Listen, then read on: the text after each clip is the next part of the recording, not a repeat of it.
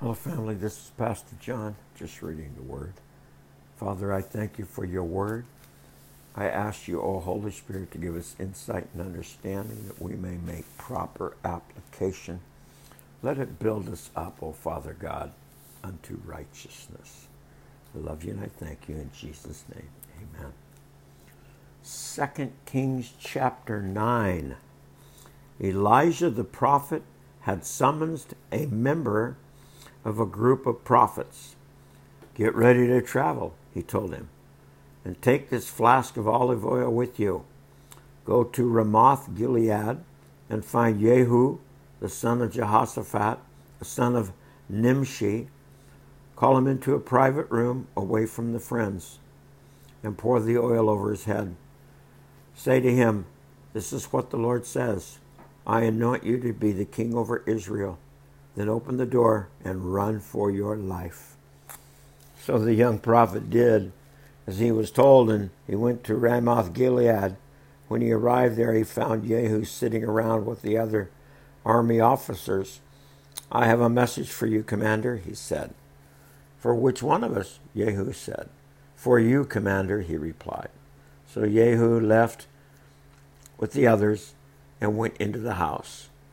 When the young prophet poured the oil over Jehu's head and said, This is what the Lord, the God of Israel, says I anoint you king over the Lord's people Israel. You are to destroy the family of Ahab, your master. In this way, I will avenge the murder of my prophets and all the Lord's servants who were killed by Jezebel. The entire family of Ahab must be wiped out. I will destroy every one of his male descendants, slaves and free alike, anywhere in Israel. I will destroy the family of Ahab as I destroyed the families of Jeroboam, son of Nebat, and of Baasha, son of Ahijah. Dogs will eat Ahab's wife, Jezebel, at the plot of land in Jezreel, and no one will bury her. Then the young prophet opened the door and ran. Jehu went back to his fellow officers, and one of them asked, What did that madman want? Is everything all right? You know how a man like, like that babbles on, Jehu replied. You're hiding something, they said. Tell us.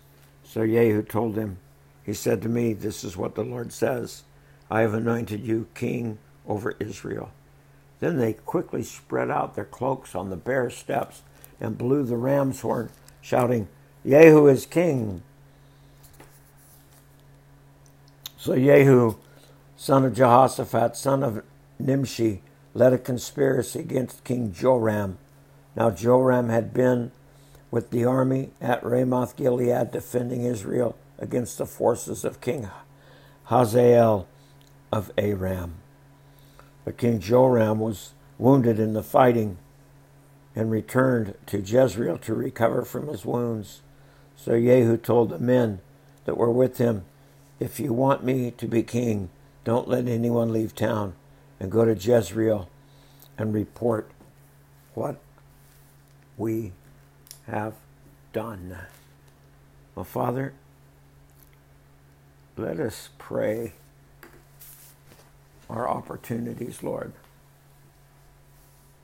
to hear the words of the prophets.